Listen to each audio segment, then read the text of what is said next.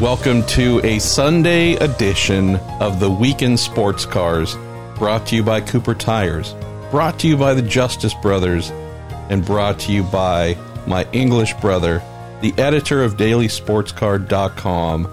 That is Graham Goodwin. How are you, my dear, dear friend? Uh, well, for once, mate, it's not raining, and that's uh, been the case. Maybe it's because we just hit March, uh, but uh, wettest February on record, I believe, here in the UK, and uh, that's not just because we of one extra day that we normally would do, uh, but yet blissfully, we've had a, a, lovely day today. It's now dark. I'm actually sitting in my lovely home with my lovely DSC dog asleep on his couch behind me.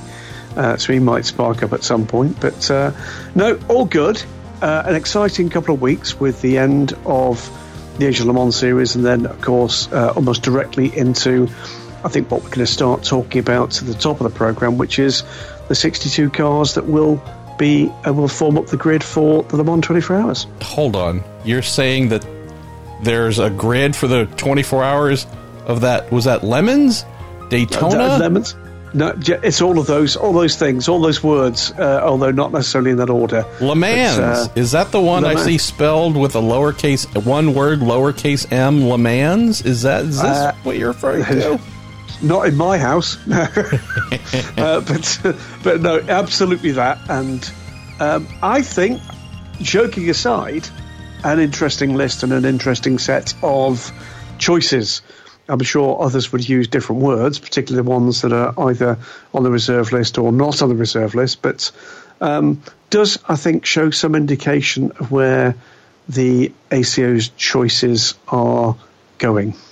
Well, we are going to kick off this show not with our usual sections of questions, that being ACO, Asian Le Mans Series, WEC, ELMS, or IMSA, or General or Fun we are indeed going to start with this Le Mans grid announcement. Had a number of folks ask Graham for us to do exactly that. So, since we are a show of the people, where should we start in diving into this entry list?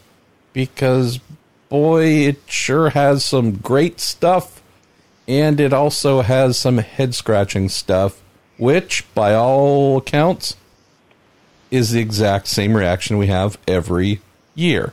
well, let's start with a couple of the less obvious headlines, if you like, not just the numbers, but as I say, some of those choices. Let's start by uh, celebrating the fact we've got a Garage 56 effort back um, with the La Filière uh, Frederic Sausset. Uh, those who might remember Fred, the quadruple amputee uh, the only Garage 56 entry to finish the race. And uh, since that time, with uh, Fred Sausset in a Morgan LMP2 car, he has been gathering um, a squad of uh, mobility impaired drivers together. And those three guys that have done a season or so of racing in smaller prototypes, uh, adapted LMP3 Ligier, will be taking to the Le Mans 24 Hours um, in an adapted Oreca 07 LMP2. We will be seeing that car, by the way, um, before Le Mans, and I don't think it would take a genius to to uh, realise that that's likely to be in the early season um, ELMS races. Not yet announced, but I'm sure that will be the case. Um, particularly pleased to see on um, that list of three names is Takuma Aoki. Now, uh, that may or may not be a name that's familiar to uh, listeners, but uh, Takuma was well two things in the uh, relatively recent past. He was a podium finishing MotoGP rider before a career-ending accident left him wheelchair bound. Um, but since then, I've known him as a class-winning uh, GT racer in the Asia Le Mans series just two or three seasons ago. Um, spectacular personality, lovely guy and um, you know it's going to be good to see that effort bringing again the rise and rise of disability sports uh, back to the Le Mans 24 Hours. So I'm particularly pleased with that one. I realise that is one fewer um, entry that's available for full season uh, elsewhere, but I guess I'm interested in what you've got to say about the other theme diversity theme, if you like, there, which is we have not one, not two, but we believe three all female crews named for the Le Mans 24 Hours MP. And whilst one of those was not necessarily a surprise, the second, probably not a surprise either, but gear racing on the I list. know. Now, I mean, okay, we're not going to see Kat Legge in that car uh, because she's in the uh, the Richard Mille Racing uh, Oreca, but we've got Christina Nielsen. Um, but we are, I think, going to see um, some additional names. Uh, that, I actually think it's a darn good thing. You know, two cars in the G, in GT class, one car in um, LMP2, and all of a sudden we're going to get uh, three doses of girl power. And I think that that right now is a very good message to be pushing. Not just can we have the Formula W with the standalone, you know, female on female action, uh, he said with his tongue not quite. Hey, hey, hey. Hey, hey. But um, the girls actually do what we've seen them doing in the LMS, what we've seen them doing in IMSA, and going head to head with the guys in open competition. And I like that actually quite a lot. What I was struck with Graham in looking at the entry list here was all of the furor raised last year with Jackie Heinricher's entry uh, with Michael Shank, with that not being accepted. Kessel Racing obviously earned an auto invite, not with the women who they ultimately tabbed to be in that car for Le Mans, but Kessel earned the auto invite, chose to place women in that car. That was fantastic, but it was also a rather bizarre approach taken by the ACO. This thing of, see, look, we have women, we're holding this up, see, we're doing good things. No, not uh, not really. This was not something that was presented to you by, say, an independent team with no automatic invite that you then upheld.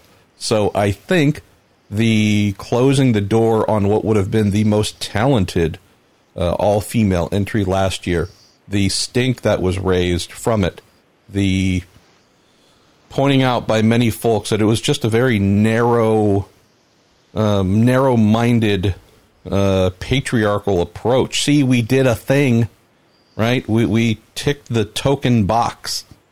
I think that, Graham, is how I would like to believe the decisions, uh, what influenced the decisions made this year of, oh, maybe tokenism isn't the way to do things. Maybe if there are quality women who want to be in the race and teams that want to field them, we should not just think of this as, ah, we got one, we're good enough, but aha, more women, more talented women, that's going to enrich the entire event. So I'm assuming things here, having not spoken with Monsieur Fillon and others about the decision making progress process, but it does stand out as a progress minded thing, at least in their thought process. So I hope that's the case.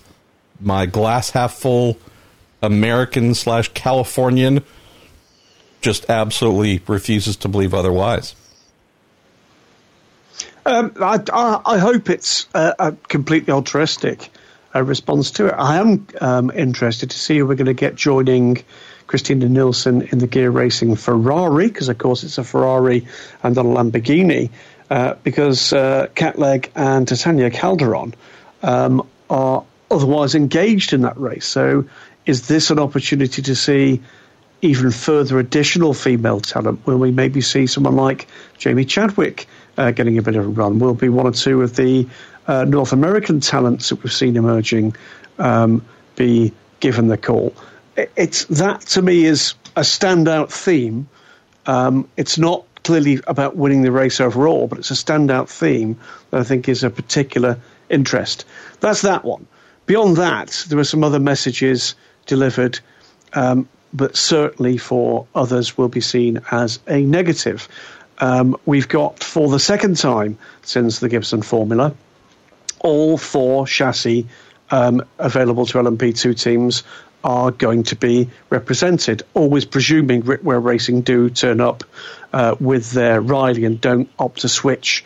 Um, it is a grid dominated by the Oreca chassis in a way that uh, we've not seen LMP2 dominated by one make before. But the other key theme from EMP is that there are two teams um, that have opted to switch from ELMS to IMSA because of the way in which the bronze driver rules have been redone, uh, those being Dragon Speed and RLR M Sports, and neither are given a full season entry for those crews. Dragon Speed are on the list, but with their ELMS crew, uh, which does not feature Henrik Hedman, of course, um, who until recently was an LMP1 WEC entrant as well as an ELMS entrant. They've gone IMSA with that effort and have been very clear as to why. Uh, John Farano's uh, effort has left ELMS for IMSA, um, although he had a, a, a, kind of half season at Asia Le Mans Series as well. Um, but neither of those cars at the moment feature on the overall list. Any thoughts on that one? Yeah, this is an area that I just. This is where we spend most of the time scratching our heads, hoping that intelligent thoughts leap forth.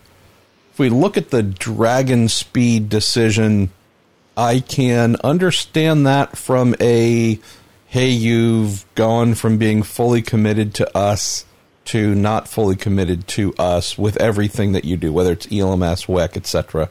Hey, you're now running an IMSA uh, under, with one car. Uh, understand that you're splitting your interest. I do know it's known, I believe, that Henrik Hedman is the financial engine behind uh, a lot of what Dragon Speed happens to do. So while I would, ass- I don't know, Graham, if they can decide to alter the lineup from the one car that's been accepted to roll Henrik into that.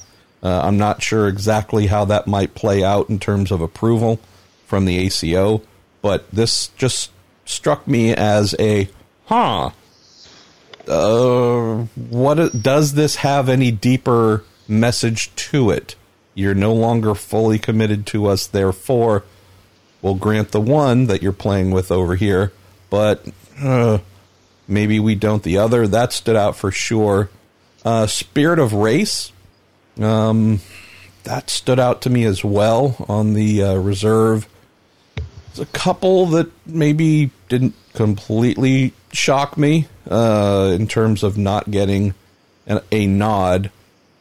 I think the what well the two that jump out the high class racing and the entry uh, at least tab with Jan Magnussen. Hmm. Again, I know this is the the annual Sophie's choice which child do you do you keep? Which one do you let go? Um, just knowing the affinity that is held for Jan, and uh, that the high class operation here, uh, I believe, is held in high regard. That's one that I thought might have gotten through. What are your thoughts on those before we get to maybe the, the biggest question of the reserves that's been posed to us as well on the good old social media? that being ByKolles. So before we get to ByKolles, share some thoughts yeah. on uh, on well, the Dragon Speed, the the high class, maybe the high Dragon Speed class entry. We'll, we'll jam those together. Dragon class. Um, the, well, first and foremost, uh, Spirit of Race, the Duncan Cameron entry. Uh, worth mentioning, of course, that car could have gone to Le Mans last year, but by the time the car had been elevated from the reserve list to the full entry, um, there'd been further family plans or other family plans made by the Cameron clan. So it might just be that the ACO are delivering a bit of a message there to say, well, yeah, not so clever now, mm. really. But uh, but hey, you know, um, I think there's every chance we'll see the 55 car in the full race because um, I think there's every chance we might see a bit of slippage here. As for the high class racing thing. Look, that's a team that pushed very hard with the Danish themed, the Danish invasion theme, the full Danish crew, the full Danish liveried car, and of course Jan Magnussen the promise potentially in the future of Jan and Kevin to drive together. They will be sorely disappointed about that. Um, they will be correctly disappointed about that. Um, but I think the reality is that their competitiveness in the ELMS has not been where they would hope it would be. Uh, I think what they're trying to do is to recover ground there. I think what they're playing here is a marker for not just now but for the future, a team that wants to build. Um, and it would be interesting to hear what background conversations Anders Fjordbach and his team managers uh, are actually having with the ACO, not just about LMP2, but about LMDH moving forward. There's ambitions all over the place right now. That is absolutely a team with a customer base and a client base that has the opportunity, the ability, I think, uh, to move forward uh, beyond LMP2 in the coming years. And that will be something that if the ACO is smart, they'll realise is an opportunity for them too. Hmm. What about our friends at ByKolles? Uh, uh, and I, I use friends as an air quote. Not that we dislike them, but uh, we I don't think, super know them the way anybody the, would hope to. I think the answer there is that to me is a no-brainer. On the one side, it gives you another car in the LMP1 class, which, by the way, is a record. Uh, sorry, a record equaling low. Last time we had six cars in LMP1 was 2017, final year for Porsche, and that was two Porsches, three Toyotas, and the single ByKolles, the only um, uh, privateer P1 car that year, and it didn't last long either. I think you know what we've got from Colin Kolles and Co. is the promise of things to come. They didn't enter a car anywhere for the past season. Um, they've spent their time, we believe, developing a hypercar program, which is due to be revealed at Le Mans this year. And I think the message here from the ACO is look, if we can find space, if this starts to fall to pieces a little, there's an opportunity there for you. But we're certainly not putting you in front of those teams that have actually said we will commit to a full season. You know, you've got to go a long way down that list. Um, I think to Iron Lynx uh, on the reserve list, which are there at number seven, to find a team that have not got representation on the full list um, that uh, are, are, actually committed to a full season for the coming year. So I think ByKolles are effectively being told, here you go, um, we get it. We understand your plans are to enter the WEC with a hypercar, and we're very pleased about that. But you don't get a buy from the fact that you've not yet committed to anything. Um, it's got to be said that car, because it is the car we've seen before with the Gibson engine, um, had not made significant strides, had it, uh, over its uh, rather staccato career. One or two good performances. I seem to recall there was a good race at Spa where they got a fifth overall and, and ran completely cleanly. But generally speaking, I'm afraid they had a reputation for rather too long for being rather combustible. Um, and I think they have things to prove, let's put it that way. I think the ACO will be keeping an eye on that. They're certainly not, um, you know, pinning their future hopes for their top class on ByKolles. And I think Colin Kolles is getting a bit, bit of a message that Jam tomorrow is all very well, but let's let's see what you're holding. Let's see what you've got in your hand. I received that in the same exact way. We appreciate you being here in the past. You're not here now. And during the period you've been here recently, maybe dating back to, I don't know, when you had the Audi R10s, um, there hasn't been much to offer. And so I like this. I also think it might have been the easiest decision for a team to reject and place among the reserves, Graham, for this exact reason. We have eight LMP1 entry. I'm sorry. Uh, we have six LMP1 entries. It's not a lot. Will seven make a difference? No. Will the s- slowest, least competitive, as you said, most combustible entry do anything other than guarantee we have a safety car period at some point? No. You want to continue to play? Build something and show up like you said you were going to do and we look forward to seeing you in the future. But prove to us you are real, just like, frankly, brother, we've been waiting for them to prove this hypercar they said they're building is real. So I think that one, uh, that one is pretty darn easy.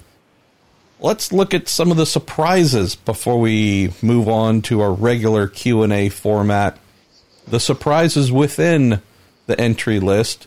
One of them, even I didn't know about, and he's supposedly a good friend, Sebastian Bourdais, Olivier Pla, right? Uh, I've heard, not saying it's factual, I've heard, I don't even know if there's contracts in place, but um, share some thoughts about the Risi Competizione GTE Pro Ferrari with, again, some names attached to it that might not have been expected. And then also, maybe, Graham, share for folks who aren't aware how this somewhat interesting method of revealing the entries might not necessarily mean that the names associated with some of these entries are fully done and dusted and signed and ready to go. That that has to be an awkward thing for teams too, who are asked to provide some names, but knowing that there's hope those things get done, but maybe they aren't exactly finished before the announcement in some cases.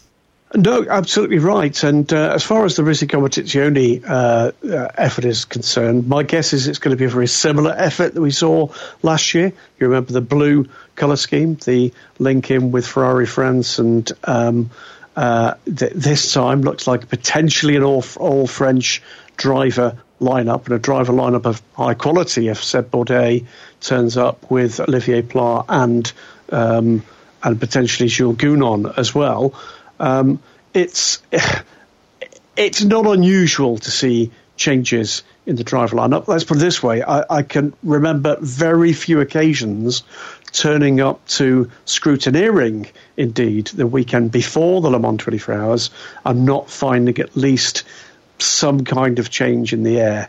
Um, so, yeah, there'd be a number of names that are on that list that may or may not eventually be uh, turning up, and in no small part that's because we've actually got quite an extraordinary number of first time teams this year. I think it's 10 teams have never uh, raced at Le Mans 24 hours before, and that, that's it's around 10 if you count Panis Racing as being, you know, uh, exactly the same as Panis Barthez were.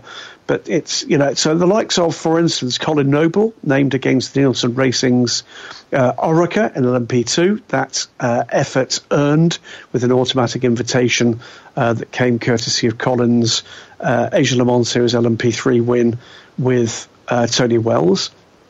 The reality at the moment is deal not done for Nielsen Racing.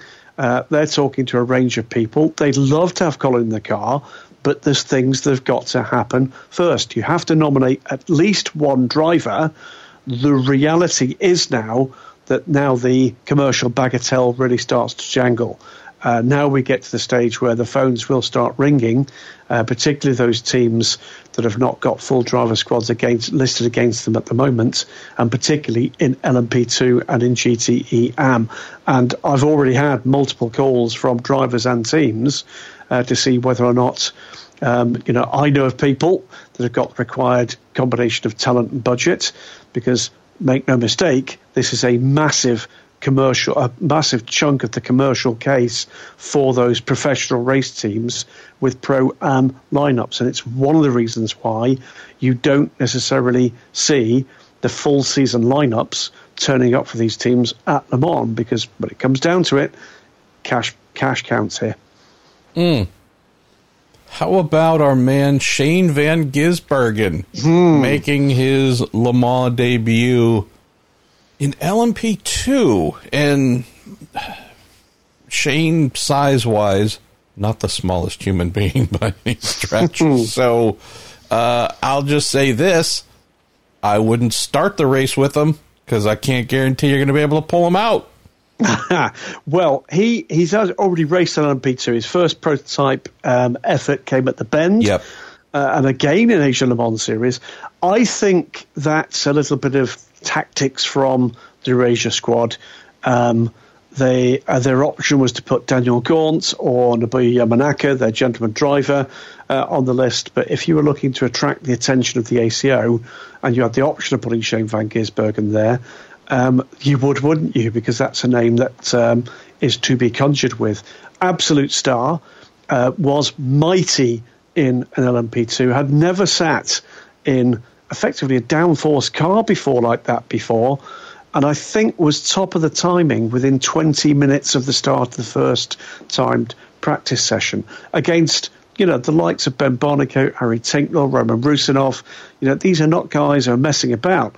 So Shane, I think, could be a very interesting prospect indeed at the Le Mans 24 Hours. His Kiwi teammate, by the way, Daniel Gaunt, has been pretty impressive as well in Asia uh, this year. Nobuya Yamanaka needs a lot more time in the car uh, to be anywhere close to being competitive. But um, great to see his name there. I hope this gives him the taste to do more. He was a massively popular addition to the Eurasia squad uh, with the um, New Zealand racing colours. It's an all black colour with the uh, New Zealand fern uh, on the wing. Um, I hope it gives him the the uh, the taste to do a bit more. If Supercars calendar permits, and that's been an issue, as you'll well know, for a number of big names, not least Craig Lowndes in the past, uh, being rather restricted in his opportunity to get on a plane and travel um, you know, let's wait uh, uh, and see whether or not there's an opportunity to do more than just Le Mans. We do know, by the way, that Eurasia are um, asking for an entry for the Spa WEC race as well as a lead up for that. So hopefully we get the opportunity to see the big man um, strutting his stuff in a Ligier around the amazing Spa Francorchamps circuit before we see him in June at Le Mans. And we don't want to just let the first instance of hashtag let's wait and see fly. So uh, good good use there, my man. What else stands out from this entry list that might be interesting to parse before we get rolling on Q and A? Well, the ma- the master of um, uh, gaming, if you like, the uh, the Le Mans 24 Hours list is Amato Ferrari AF Corse through the variety of teams uh, that he represents, not just, of course, in GTE Pro, but GTE Am as well. And looking down the GTE Am uh, list, we've got one, two, three, four, five, at least five, six, six cars in GTE Am that will be operated by um, by the AF Corse uh, outfit and the possibility of more, depending on who's going to be looking after gear racing, for instance. But my guess is that either Kessel uh, or a another might well have uh, their hands on that one. Uh, the one that I'm kind of uh, as attracted by eyes is Luzich Racing. So Luzich Racing in the hunt for two titles in Europe last year, Swiss flagged but US uh, owned, and that team I know has ceased operations. Um, I think uh, it's uh, personal issues and not of the financial nature, of the uh, health nature for the team owner, have meant that that program has come to an end. But pretty clearly, Amato Ferrari has hung on in there with that license, has cashed that one in. Uh, very literally, and they will retain an entry at the Le Mans 24 Hours, despite the fact the team notionally doesn't exist anymore. So, um, and also, by the way, with of course the first reserve as well. So, uh, Amato Ferrari, I think, has done a darn good job. Um, you've got to keep impressing your customers to keep coming back every year. So I don't see this as a negative, um, but pretty clearly he's done a very, very good job in making sure that his customers get to be there. Beyond that, um, big entry in LMP2, 24 cars, as big as we've seen uh, in the new era of LMP2, and that in no small part, of course, is uh, because of the the kind of the contraction of LMP1. Some interesting names on there. Adrien Tambay, I think, is an interesting name there. That's uh, the name on the Euro International squad with a Ligier uh, LMP2 car. Uh, Euro International, by the way, uh, back at the Le Mans 24 Hours for the first time since 1995 when they fielded uh, a Ferrari 333 SP. I think that might be the first Ferrari 333 SP we saw at Le Mans in 1995. It didn't go very far, unfortunately, blew the engine early on. Uh, but uh, an interesting aside there, perhaps, is one of the one of the drivers in that car was Rene Arnoux. Rene Arnoux shared the Ferrari F1 team in the mid 80s with one Patrick Tambay, and here we are um, some little time later, and uh, Patrick's son Adrien looks like he's going to be aboard the car with Enzo's grandnephew Antonio Ferrari as the team manager. Oh, interesting. we should also, we would be remiss if we did not take a moment, take a knee, pour out a 40, say congratulations on an amazing career to Johnny Mowlem, who has retired. Uh, fantastic, fantastic driver from your lovely Isle. Yeah. Oh, and he's back. Okay, now he's Oh, back again. Red River. Sport, the number 62 Ferrari 4. 88 GTE Evo. Yes, Johnny Mowlem unretired yet again. Uh, You realise this is his 107th Le Mans 24 Hours? yes, we're actually celebrating, although it's only been run 86 times or whatever the number is. Uh, yes, uh, 107th participation in the 24 Hours of Le Mans by Johnny Mowlem. Also, the 129th retirement, non retirement. Uh, so good on him. There's no one I love driving, not driving a car than good old Johnny Moblum. All right, I think we've assassinated his uh, his name enough. Um, shall we? Shall well, actually, before we go. So the Garage 56 Yeah. love the idea of Garage 56. Always have. It's worked about half the time uh, since its formation. That's great. I completely loved Frédéric Sausset's first effort, this being in an open cockpit car. Uh, now, with all cars being closed, I'm interested to see how this new Garage 56 program works with him. Thoughts on just somewhat warming over the same air quote innovation since it's listed as the innovative car. Thoughts on this going down the same territory, different car, but same ter- territory we've been with those who have some form of physical challenge to overcome, uh, doing this same exact thing again. Well, yes and no. Uh, the, the the the level of disability, level of uh, impairment is different for these three guys, which also means, by the way, there shouldn't be as big an issue as there was for Fred in terms of exiting the car, you had that extraordinary. Um, you know, at, at times fairly Heath Robinson kit to get him in and out of the car. But the difference, of course, is all three of these guys are significantly mobility impaired, which certainly wasn't the case for the two drivers that shared the, dri- drive with um, with Fred last time. Graham, you are the official selector of our categories. You tell us when and where we go. Where shall we go? Knowing that we have just recently done a hypercar special. I don't know. Does that lean us towards IMSA or do we go straight into WEC AsLMS ELMS ACO? Uh, I think we're going to go with uh, IMSA. Ooh. And we're going to go with, uh, oddly enough, despite the fact uh, I was trying to avoid WEC AsLMS uh, Echo after just doing a full show on Hypercar, George, George Allegretza asks, What do you think, MP, uh, about the prospects of uh, IMSA approving the hypercars to join the LMDH cars uh, for IMSA's endurance races next season? George, I think it absolutely must happen.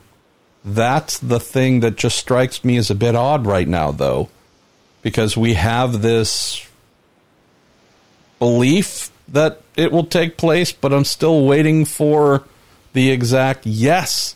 Come on, bring your hypercar. Let's play. Let's party. Uh, continuing to wait on that. And it seems a little bit weird that we don't, at least unless I am misremembering, I'm not sure I recall a clear thumbs up that that is indeed what will be allowed to happen here in IMSA. We have French sanctioning bodies, American sanctioning bodies saying convergence, great. We have, hey, this LMDH formula, you can bring it over here at Le Mans. We would think the FIA's World Motorsports Council will approve those cars being able to play in the WEC. What I hear, Graham, and I'm not saying it's accurate, but what I've been hearing is there could be some possible vagaries in minimum vehicle manufacturing requirements between the sanctioning bodies.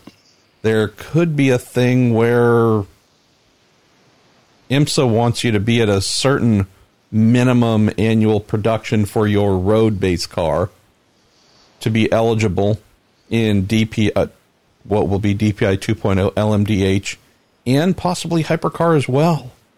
And I don't know if that's accurate, but I've heard suggestion of such a thing. And if that's the case, that would seem like a massive overreach to me. Mm. That would seem like a well, wait a minute, didn't we all just take the stage and shake hands and hold hands and sing songs together and just uh, bless this holy union? But are we now, after we being Americans, after getting the green light to finally bring this upcoming prototype formula to Le Mans, the thing we've been lacking for a number of years now, are we now going to put some sort of restrictions in place for hypercars to come over here? I don't know if that's accurate. I've just heard it to the point that makes me think that there could still be some conversations that need to take place to get this clarified. And I would hope that wouldn't be the case if it's true. Uh, there's one other quick thing, by the way, which before I forget it, I meant to mention this at the top of the show, and it's a question to which I don't yet have the answer. The um, you'll recall, MP, that we've been told we will receive more details at Sebring of the technical uh, regulations, the, the general kind of framework for this, and that uh, is because uh, the whole principle of this uh, convergence is being discussed by the FIA World Motorsport Council on the 6th of March, later this week. Here's a slight problem. That 6th uh, of March meeting was supposed to be commensurate with the Geneva Motor Show, which has been cancelled uh, because of the ongoing outbreak of the COVID 19 uh, virus. So it was also, by the way, meant to see a pretty unique gathering of the organisers of all the FIA championships. Uh, so, not sure at the moment what they're going to do about uh, a revised arrangement for that meeting, but let's hope that does not impact on the ability of the um, the powers that be to come to some conclusions and to give us a little bit more information when we all get down to Sebring at the end of this month. Mm. Where shall we go next for questions? Let's go to uh, Chocophile. What do you think, in the spirits of convergence, about com- combined practice sessions this year or next at Super Sebring? Are the LMP1s too fast, GTDs too slow, tyre compounds too different, differences in BOP-ness, a bridge too far? Now, this comes on the back of conversation a couple of shows ago as to whether or not you could do either a, a different sort of double header or even some kind of combined race um, to celebrate uh, convergence in the sort of way that um, the Grand Am and LMS fields came together on the same weekend to celebrate the then coming arrangement uh, became the Tudor United Sports Car Championship. But uh, the, the prospect of a joint practice session, that's that's got some appeal. Yeah, I would just throw out that we have a situation where I'd love to see it, but granted, what are we talking about? 60 plus cars potentially? Yep. I, I think that might be a case where uh, that might stress the comfort level of IMSA and the WEC. Not saying that that number of cars has not or could not be looked after. But for hashtag me personally, would just say that we've seen what a LMP1 car can do, both hybrid, non-hybrid at Sebring. We've seen the lap time disparity between that and the DPIs. We know what LMP2s can do around there. Uh, so throwing them together to me, I mean, really, you could just look at the lap times from the session. Uh, with the WEC, the one that follows soon after with IMSA, and say, all right, there you go.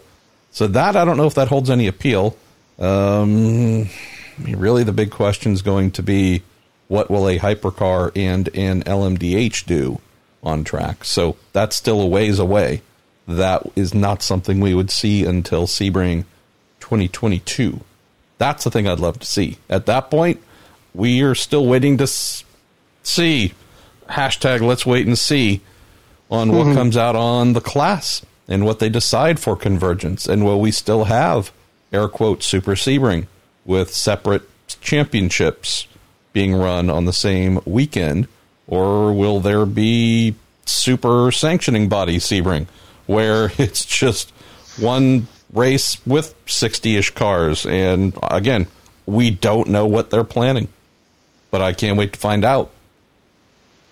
It's an exciting time. I mean, there are all sorts of options and possibilities here, and some of them might not be to everybody's going to taste, but uh, it is nice to have something in the background that is still emerging, isn't it? That I think there should be a message here as well.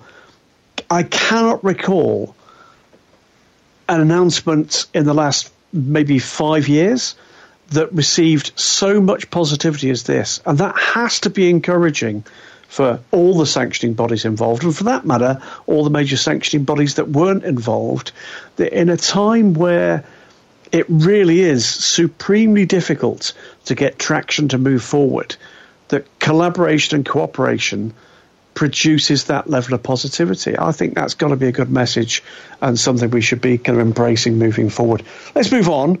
Uh, completely different tone question here. George Stakos says, Did we ever find out the root cause of the Juncos crash at Mosport last summer? This would be the um, shunt for their uh, DPI Cadillac MP.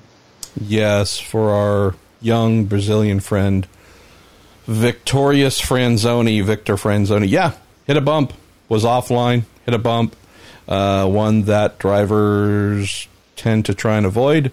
Victor being new to the circuit, I believe, but certainly very inexperienced in uh, DPI, simply made a mistake. And so, speaking with Ricardo Juncos a couple of days ago, uh, really said that that crash set them on the path that they've uh, been on and led them to a place where not only are they out of IMSA and trying to sell that Cadillac with a brand new tub of all places on racingjunk.com for about 500 ish thousand dollars US.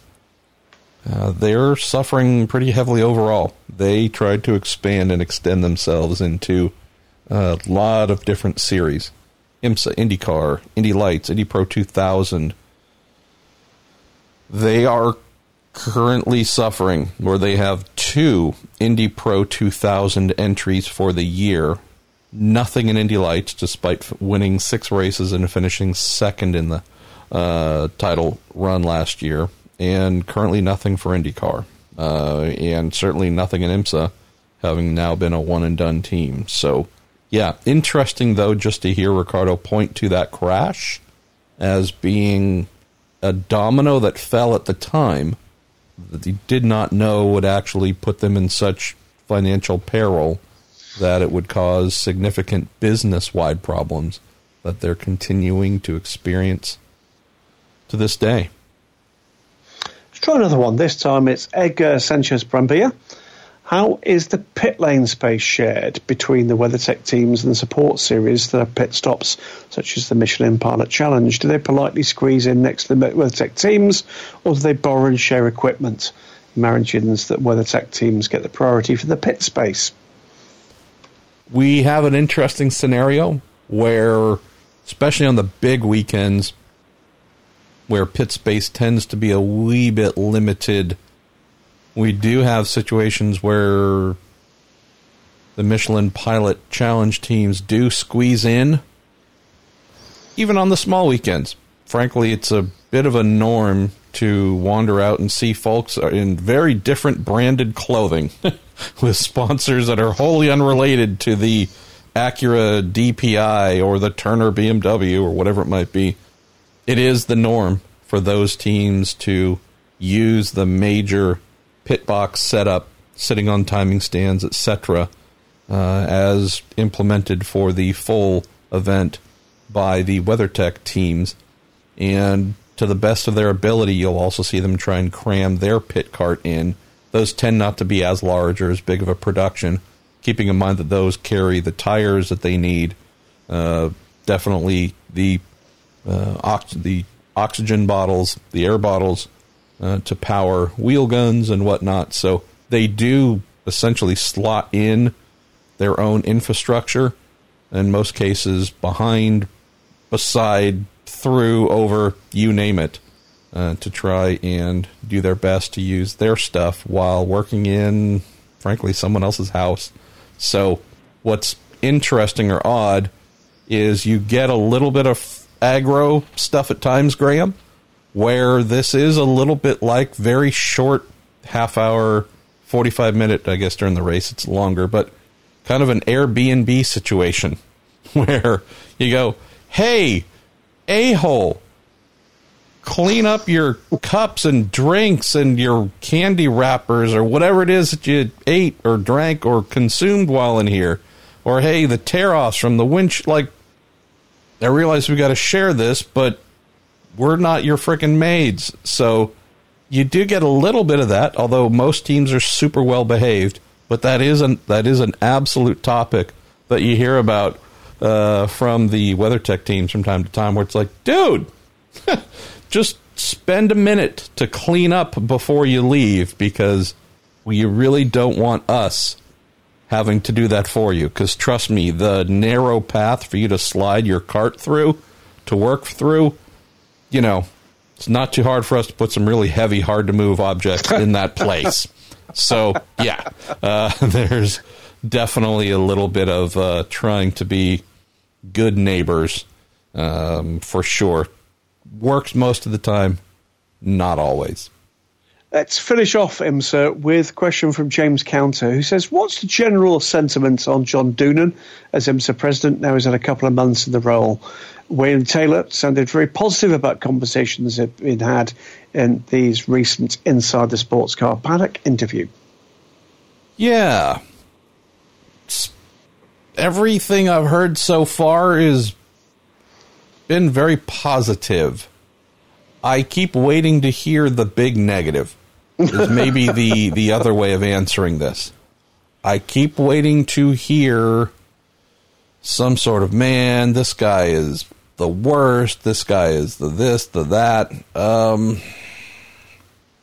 I'm not exactly sure that's going to be heard yet, but there is no doubt going to be at least you know a, a uh,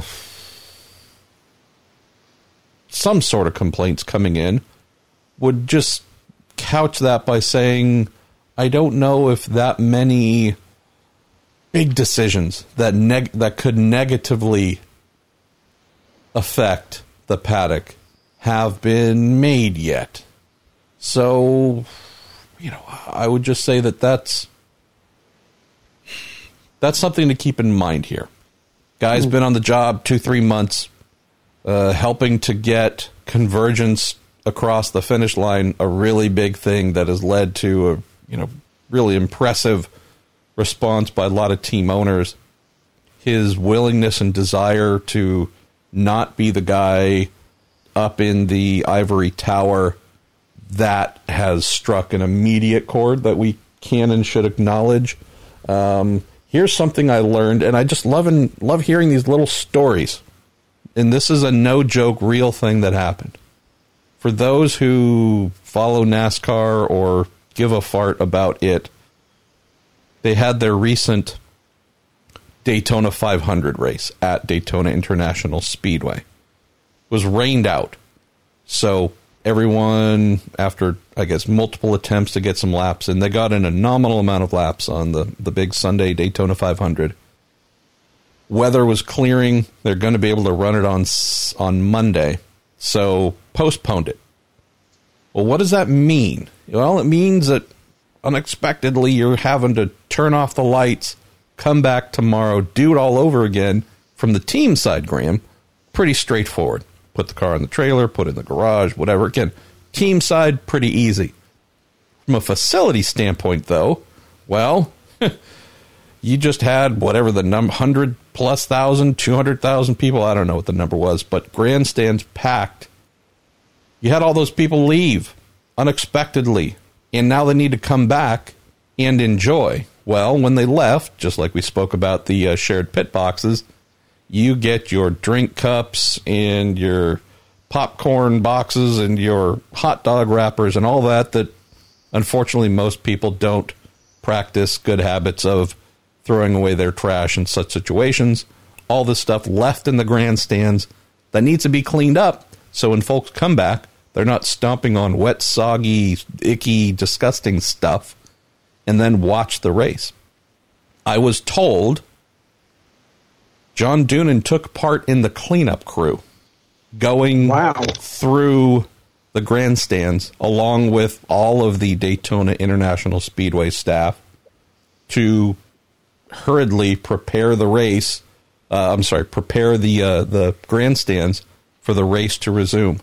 And heard that yes, and I'm not talking a five minute stint, but a long stint to help try and prepare Daytona to hold its biggest race of the year after a rain delay. Uh, just, I'll throw that out as maybe the answer that I think is going to guide us and govern this topic. Of course, he is going to make decisions that will piss people off in a paddock filled with, you know, 50 team owners, 75 team owners across all the various, it could be more, all the various classes. 100% guarantee he's going to make some enemies piss people off. The fact that the guy's kind of underpinnings as a human being is to go and help and try and make things better and be very selfless about it, which is a bit of a change. I think that is what makes me believe he's going to succeed and is going to have more allies within the paddock than enemies.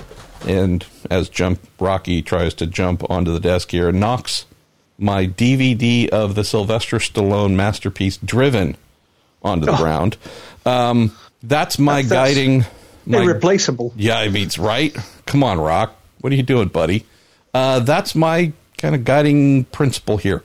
If your head of IMSA is doing that, I must believe that uh, that's going to help keep most people in a fairly happy place because people who do things like that, think like that, tend to be rooted in quality motivations. So I, I, I entirely agree with you. Great answer to that question, MP. Um, we move on, and I think it's your ti turn to serve um, questions my way this time. It's WEC AsLMS ELMS ACO, or our rather long um, acronym for the world of ACO rules racing. Uh, what we got this week, MP? we're going to start off with our man Justin at J underscore Trock underscore 71, who says, I'd like to hear both Graham and Marshall's opinion on the LMP1 success handicap system we've seen this year. He said WEC needed to do something for LMP1, but hashtag me personally, I don't think the system makes the races any less predictable. Now, that's an interesting one because if you followed how free practice one started at the most recent round at Circuit of the Americas to how the race finished on the LMP1 subject, uh, predictable is exactly what I saw, but maybe I'm not seeing something. What do you think, Graham? Um, it's a blunt instrument, isn't it? Uh, without a shadow of a doubt. Look, look, I'll start by saying equivalence to technology, which is what we had before, uh, the way in which that was implemented was a joke, to be honest with you. And to watch the teams and to talk to the teams that were promised an awful lot that then evaporated with not just a lack of equivalence, but a lack of equivalence underpinned by several other provisos that meant there was not a hope in hell that um, they could actually ever be competitive with the Toyotas. Uh, a highly political move. Um, that system was fatally flawed. This system rather switches it, doesn't it? Pushes it back in the other direction. The one thing I would say about the success handicap as I open the door, because there's a husky that wants to come in. Hello, husky. Um, the one thing I would say about this is it does still require uh, the non-hybrid teams, the privateer teams, uh, benefactors of of that success handicap, pretty obviously, still to be fast and reliable. There isn't as much of an edge as the Toyotas had in the other direction. So um, Is it perfect? No, it's not. Not by any means. Uh, and it particularly wasn't perfect because, of course, we didn't have the Ginettas at COTA. Um, what I think we need to see is more competition at the front of the field, and the flaw in Success Handicap was exacerbated because we've not got the depth. If we had the depth, would it be more entertaining? Probably. Uh, but I don't think we're going to know that unless and until we see three um, non hybrid cars being competitive, uh, outpacing the Toyotas. And then we get into what we've seen from the Ginettas, but not necessarily from the Rebellion this year, which is whether or not reliability comes into it. Yeah. I just, I have never cared for the success ballast formula because it is eminently predictable. It is something that requires poor results to be rectified. So rather than really try and take bigger, better swings at BOP or EOT, just saying, well, if you win, you're going to get heavier. And if you win more, you're going to get heavier. We're going to get to a point to where you can no longer win. And then on that arc of good to bad, you'll eventually come back to good. Having seen it in a number of formulas, I guess the first one I recall being British Touring Car, it just struck me as a defeatist approach. Hey, you're really quick. Well, guess what, sucker? that was dumb. Uh, if you want to win a championship, you try to be second or third a lot, not necessarily win. Mm-hmm. Realize we could make the same accusation about BOP, right? Um, boy, you, you don't ever want to do enough to really get noticed. This just seems, as you mentioned, as you open with, to be a blunt instrument. Oh, you won? Well, now you get to go slower, period. We're not going to try and balance or dial you back a little bit. It's just boom Uh, you did well again. Well, boom, once more. And then we have a situation like COTA, where seemingly there's nothing for the Toyotas to do. It was apparent from the first practice session. It was maintained through the end of the race, and barring reliability issues for the faster cars, in this case, the Rebellions, the outcome of the race was sealed from the very first practice session for those who like motor racing, the racing part of it, that might be a hard sell uh, for me in terms of a quality practice. Let's go to our pal Stuart Hart. Says, let's look ahead to Sebring, given recent setbacks. Is it now time for manufacturers and private teams to step forward and make good on their demands for convergence? The sports is its own worst enemy and too often lets golden opportunities slip away. Let's have some positivity. What do you think about that, Graham? We're not waiting. We're not. We're announcing the rules at Sebring, and hey, we're announcing we're converging now. Dang it, let's go. um, I hope we do hear some positivity. I hope we hear, if not announcements, the more uh, more move towards commitment um, from some of the manufacturers. What we got at Daytona was a whole heck a bunch of them basically dancing around their handbags, um, as we would say in UK disco parlance. Um, and I would hope that we've now had an opportunity since Daytona, and by the time we get to middle late March, uh, for a number of those manufacturers to perhaps come forward with a bit more of a statement of intent. If this happens, then this is what we will do, sort of thing. My guess is that we will probably have to wait till June and the Le Mans 24 Hours for more commitment on this. But by then, we really do need to be seeing some uh, because the times, the time um, constraints here are pretty darn tight, aren't they? So let's wait and see. Oh, another let's wait and see. I love it. This is great. Uh, let's go to Ryan Terpstra. Says last week ended like a Mercedes CLK GTR at Le Mans. GG vanished into the woods.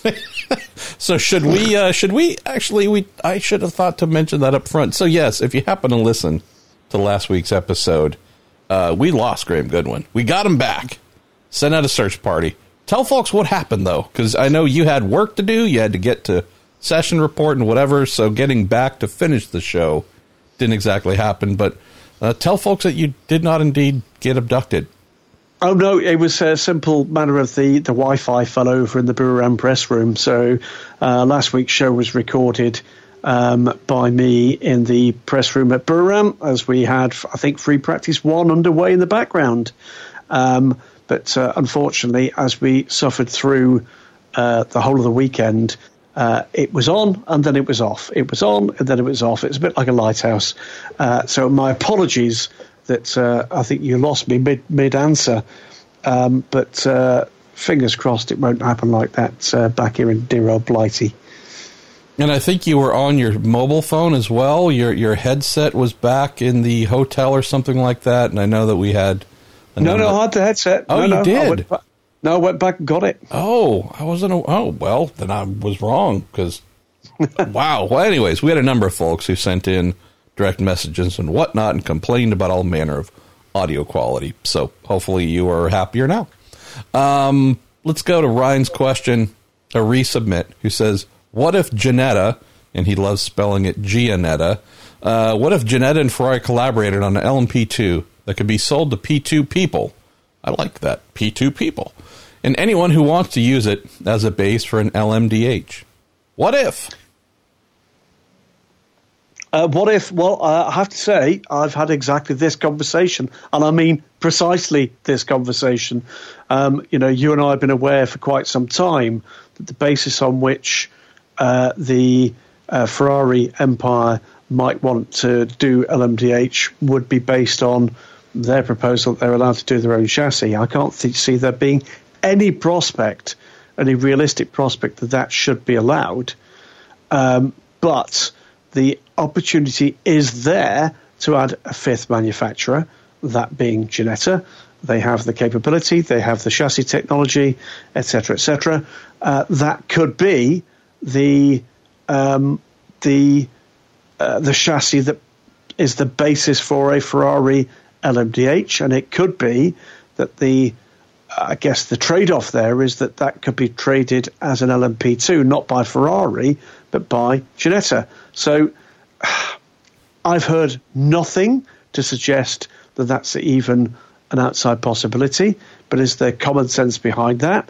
Well, for the prospect of Ferrari, who are asking for a particular thing that at the moment can't be provided, and for the prospect of Ginetta, who are currently locked out of the LMP2 marketplace, then that for me potentially solves two problems. Um, I'd like to see a constructive solution. Um, if not that one, then let's see um, let's see something else that comes close. But you know, Ryan, I don't think you're particularly off beam. Will we see it happen? My guess is no, we won't. But it does have a degree of neat synergy about it, doesn't it? Hashtag degree of neat synergy. I love that right there. All right, let's go to. All right, Justin. Our man Justin's back again. This one, I think, I'm going to make a note because I, I think this might be deserving of. Hammers for you, hammers for me, hammers for everyone. Christophe Bouchut's Hammer Emporium. A soapbox moment brought to you by Bouchou's Hammer Emporium. Justin says, as we get further into LMDH talks, thoughts on the sanctioning bodies requiring a deposit for manufacturers to join the discussions. If the manufacturers build the car, they get the money back. Of course, if they don't, they lose the money in hopes of OEMs not influencing regulations when they don't race in them. Uh, I think we're back on a topic about Aston Martin. So, uh, Or Peugeot, well, true, true. or Toyota. True. I think in particular, though, the Aston trying to, they're knowing that they wrangled quite a bit on the motor side and Oh, no, fair enough. Swayed all the hypercar discussion very heavily because of Oh, their yeah, specific needs. So I don't know. I, this seems ripe for a soapbox moment. I think let's let's crack on. I mean, I mean, yeah, um, add in McLaren, add in Ford, add in BMW, add in a whole range of organisations been involved in uh, in discussions about prototype and GT regulations, but then not produced a car that was eligible. Uh, so I think the answer here is again that's a blunt instrument, but I quite like it. You know, I do quite like it. I quite like the uh, the option. But bear in mind, I, I, mentioned Toyota, and by the way, Toyota that was an incorrect thing to do because they they have engaged and they have produced the cars. But Toyota um, would tell you, they tell you even now, they were uh, in hypercar because they want to be in the room for the next stage of regulations. Hypercar does have some advantages for them. It allows them to carry over their current technology. There might be a different sales and marketing led uh, opportunity for them, but the reality is they're far, far more interested in uh, what's coming forward in terms of zero emissions uh, in the future. But to, to, they want to be in that room. Um, to be party to those negotiations about regulations so that they can push it in the direction that they'd like it to go. That's perfectly valid. Do you think, Graham, we, we push this, this edict to announcements instead of being involved in the conversation? If you're going to announce a program, you must file some sort of serious amount, not $100,000, but I don't know, 5 million, something to make, if you're going to announce it, great that's our formal that's where you formally commit to us and we need some sort of deposit i think the answer here is we could be in a different world again again it's not like you're having to kind of dredge the swamp for you know a second or a third manufacturer I feel we could be in a world here where we could be talking about grazing double figures. And if that's the case, then you can afford to be a bit more ballsy about it. And if actually what you've got, in any group of people, there's always going to be one or two that dominate the conversation. Of course, there are. Um, uh, and if that becomes too much of an issue to get constructive uh, ways going forward, if you've got you know a towering voice, whether or not that be a big name in terms of a Ferrari, whether or not that be a big name in terms of a Ford, big names for completely different reasons. If what's going on is you're getting one voice dominating the conversation to the point where you can't get a consensus, then maybe the kind of thing that Justin is suggesting here has some merits. You can you can enter that discussion, you can be part of that discussion, but you've got to commit and not quite sure how you'd achieve that uh, in a kind of contractual fashion, but it does have some appeal, I have to say. It'd have a lot more appeal if at Sebring we had four or five manufacturers turning around and saying we are directly engaging and intend to enter, because at that point, what you've got is a kind of a cabal of committed entities that we would hope would embrace others coming and joining them, but as long as that discussion remains positive and constructive. Um, it'll be interesting to see how things emerge in the coming weeks, won't it? It will. Let's go to where are we going to go? Jose Rodriguez Castro says, "Guys, why aren't there any Ford GT customer cars racing? The car is still eligible, right?" Says hashtag me personally. It'd be cool to see it on track. Am I beating a dead horse here? Pony, I would say pony car, but uh, Mustang. Anyways, uh, I, we might have answered this recently, but uh, what can you share with us, my man? Uh, the, the, fact of the matter is, I believe that uh, more than one car has been sold. Whether or not we'll actually see those cars racing, I think would be uh, interesting. We've heard from Ben Keating that whilst he owns that car, I don't think he's got plans to race the car that raced, of course, at Le Mans and won on track, of course, the wins livery car. Um, was an interesting uh, social media um, post from Rob Kauffman recently. I don't know if you saw this one, MP, Mm-mm. but uh, but a uh, number of very interesting cars out for what was described, described as a very private and very interesting test. Uh, but that included two racing Ford GTs, um, the 67 car, the red car, and one of the uh, still corporately liveried cars. Um, I don't think that was anything other than uh, an owner's opportunity to get some track time. But are there possibilities?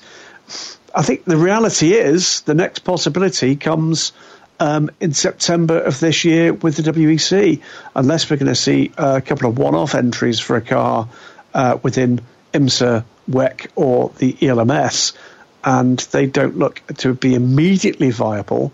Uh, the, the clock is sort of ticking away from the prospects of seeing those cars back out running again. Hmm. Let's. Uh, where shall we go? We've let's look at the clock. Uh, all right, we've giving ourselves about twenty-ish more minutes here, uh, which actually is overtime because we actually said we were going to stop at the hour, but uh, we need to go a little bit farther here.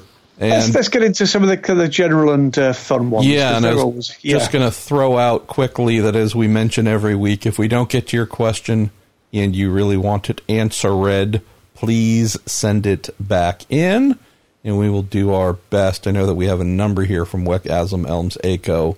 Uh, we're having to pass on for right now. So again, don't hesitate there. So let me make the little marker because it's important so we know where we're going to WEC AsLMS ELMS ACO ourselves uh, and transition into Hegeneral. And I'll throw at you Right Turn Lover, who says in Group C, we had plenty of customer cars with what happened to be commercial sponsors. What needs to change in the sport so that sponsors find sports car racing sufficiently commercially appealing to finance race teams again? Do you want to take uh, that one? I'll take it. I'm sure you've got something to add here as well, MP. Uh, I think there, there's two things to say. One is, I don't think for some of those uh, entities it was quite as commercial as you think. Lots of the people involved in those teams did lots of pro am uh, efforts in Group C were indeed entities linked in with those drivers. I think the big difference nowadays is there's a whole lot of other places in sports car and GT racing in particular, which has exploded in numbers in the last a couple of decades where those sponsors or those entities or those drivers can actually go. The second part of this is the world of sponsorship and advertising has changed utterly and completely in the last 30 and 40 years. It is it bears absolutely no relevance or recognition to where we were at the start of my career in communications and advertising to where we were in the early mid 80s. And I think the reality now is that uh, those entities are finding other ways, particularly online ways, of spreading those messages. I'll default to the really obvious answer, which is when I have seen sponsors take a very heavy and active place in sports car racing, those series, whatever they might be, tend to have been fairly popular. And there were strong amounts of folks turning up to watch in person, to market in front of, to do, call it direct marketing. And also, TV audiences were stout. I would say the lack of rapid sponsorship efforts the fact that we do not have a ton of big household name sponsors involved in sports car racing in the WEC or IMSA uh, at the highest levels, if not pretty much any level, speaks to the fact that for folks to spend money on advertising their product, they have to believe they're going to be reaching a significant number of people. It's it's a really basic thing, which I know you understand, right turn lover, and others do as well.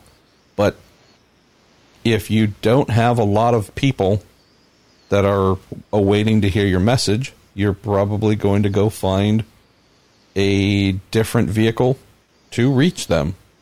And uh, sadly, sports car racing right now is not reaching the people in the grand enough people in grandstands or through televised streaming, whichever other methods. It's a really simple thing you put enough people in front of advertisers, they'll want to get to them. You don't, they won't. Right now, we aren't, they aren't.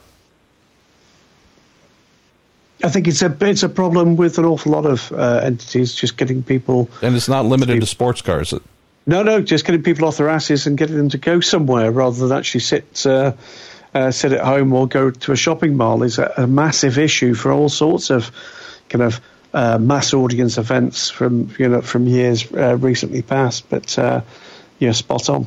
Um, next one, Peter Bester. In the wake of David Heinemeier Hansson's withdrawal from the WEC and subsequent reasons for doing so, is it time for the FIA to reevaluate the requirements for AM drivers in GTE AM, such as making it mandatory that the driver is employed in motorsports? Hmm. Did we get Huh. into the uh, DHH topic last week? I, I will Not- admit not- I'm not a lot. recalling. No, I think you know. But for those that not not aware, this is David, and it's not the first time David's mentioned this. Um, his growing ire at the inability of the FI driver rankings to protect um, such as himself. Mike Hedlund, another one Yeah. who was very Yeah. vocal about this, who is like David, successful in business, good at business, and able to participate in endurance racing, sprint racing, and sports cars, grown disenfranchised by the fake silver, the professional driver parading by legitimate ranking. I don't mean they're legitimate silvers, but they have been legitimized as silvers by this arcane driver rating system uh, formed by the FIA. IMSA here as well in the U.S. has a system that is based on that, but they allow themselves some wiggle room in it as well. But something where a true non-professional, a true enthusiast, the the epitome of the gentleman or gentlewoman driver is just blown out of the water by another driver of identical driver rating, but indeed is a professional who has possibly had a year, a bad year or two, or been downgraded from a gold uh, or platinum, who knows. And so that has been the premise of David's disenfranchisement for many years. Uh, Mike Hedlund as well. And we have this situation where, to your point, Peter, we're losing some of those who are able to do this and help support teams and make racing more viable for folks. In Hedlund's case, he's just become very choosy of where he spends his time and money and tends to go to the places where he feels there's a true pro am dynamic being protected. He did a lot of winning last year uh, in the whatever you want to call it American World Challenge series. This is a unique thing, though, right, Graham? As to David, I'm sorry, to Peter's question uh, regarding David, is it time for the FIA to reevaluate the requirements?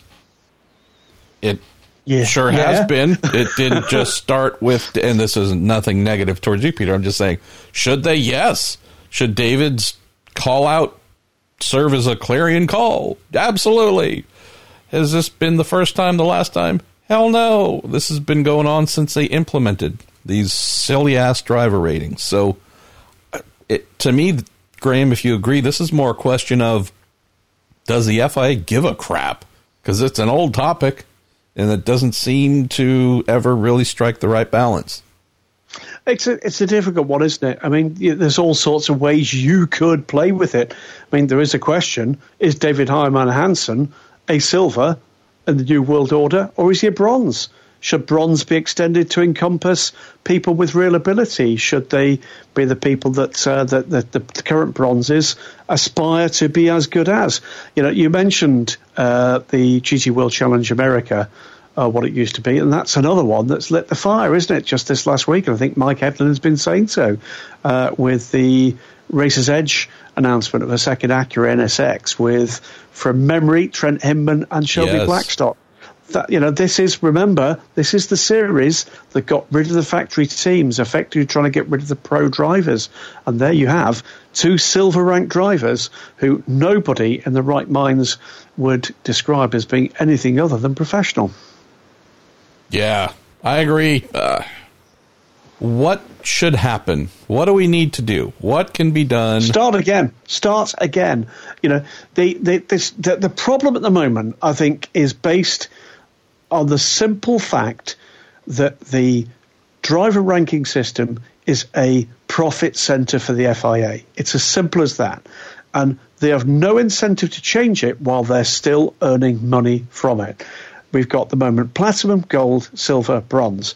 It's a nonsense. Platinum, gold, Uh, just it that's just ridiculous. It's status led, blah blah blah. It should be am aspiring pro pro. That's it. It should be no more difficult than that. And then you rewrite the rules and you rewrite the driver eligibility and you rewrite the driving time uh, requirements to suit that new reality. That's what it should be. And ultimately, you've got a choice. You want to come into the sport, you've got to aspire to have a peer group. If your peer group at the moment that you aspire to be is no better than a bronze, then the reality is you're going to be operating at a pretty low level um, for the entirety of your time within the sport. If, however, you want to aspire to be being as good as, as competitive as um, a David Heinemeier Hansson or a Mike Hedlund, then I think that's the new bronze. I think that's exactly what it should be. And you should encourage those people to come in because, generally speaking, they are making a disproportionate contribution to the team's abilities to field those cars. They are generally, um, very often, uh, funding one of the pros in that car, if not the whole car. Uh, it's dead simple. You know, there's no reason why we shouldn't have aspiring pros or emerging pros, but the reality is they are driving the people who pay for this out of the sport. Well, add in one quick thing I've never fully understood on the driver rating system and approach. So there's a variety of mechanisms. and we won't get into all of them, but there's a variety of mechanisms of. So you're a pro, haven't won a championship for X amount of years. You're downgraded, downgraded. You you reach a certain age, and all of a sudden you're now downgraded to a silver. Call it again. We're delineating between bronze and silver, amateur, and gold and platinum pro. I've never understood, Graham, why there is not some sort of permanent tag associated with those who have received pro status as a legacy, call it tattoo. There's a permanence to it. I realize that you, my, my not my brother Scott Pruett, was you know giddy at the fact that it, at reaching whatever age, fifty something 56, 56. he was downgraded to silver. And yet this guy is still faster than 80% of the people in a prototype in an anything, right? Um, you have some others who again were have been full pros, maybe they lost their ride, been out of the sport a little bit, farting around select rides, therefore they haven't had a true championship representation, right? Here's where I finished running the full season in this category. So it gets a little bit hard to air quote classify. But we know they're pros. These are the, the sneaky silvers, the fake silvers. Never understood why the do we know who you are? Yes. Do we know why you are not being held in a permanent position as a pro? Yes, because they've set up a system that says, again, due to lack of championship performance, yada yada, over X amount of years, or age, or who knows what all else, you can get downgraded. I don't care if you get downgraded within your realm of aptitude and profession, but crossing that threshold from, oh, Scott Pruett, who is paid by the Lexus factory to this date, I realize he retired, but if he wanted to race tomorrow at Sebring, he would be classified as a air quote amateur driver. Are you effing kidding me? I don't care. Uh, uh, I think the only caveat would be for a pro driver, Graham, is if they have gotten old enough, or who knows, if they've suffered some sort of injury that limits their ability to compete at a pro level on the racetrack okay, maybe there's a special case or two.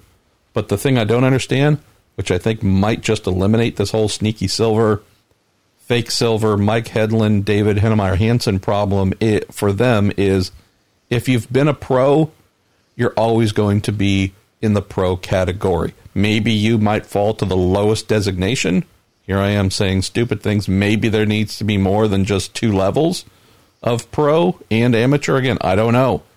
But the fact that anyone in a rating system would create something where a pro could be classified as an amateur for uh, circumstances or aging, it's just that's the underpinning of stupidity here, where unless you've lost your talent, you're always a pro. And when you allow that to not be recognized in a rating system, so that the Heinemeier Hanssons of the world flip you the bird and say, I'm out, this is ridiculous. I well, don't know why you, this has never been acknowledged. I, am going to give you another example of it. We almost saw uh, this year in Europe, and that was uh, a two man squad in an LMP3 car. Uh, they tested, and I'm trying to recall the, the young pro driver that was going to be uh, sharing this car, but I can tell you that the the less ranked driver of the two um, because of the age bar having kind of hit and uh, that driver's ranking having come down to a sufficient level, was one Emanuele Pirro. and I'm not kidding. Emanuele Pirro, by the way, who didn't finish off the podium at Le Mans between 1999 and 2007 and won the race five times, uh, six times if you include a class win. Um, the the reality, I think, is it does need a solid um, rejigging now, and I think it is really quite simple. It is pro, it is am, and then there's those people in between who either aspire to become a full time pro, and or indeed uh, aspire to remain racing beyond the point at which their competitive career is generally finished, on the way down and on the way up, if you like. Um, and if you want to be considered in that bracket and you are a gentleman driver, then you should have that opportunity to opt into that level.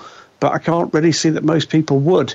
I don't think that's going to drive terribly many uh, bronze drivers away from the sport, as long as you're not blindingly stupid about the way that you um, you draft your regulations, that you don't force those drivers into a position where they've got to drive for longer than would make them uncompetitive. There's ways and means in which you can do that in an intelligent way.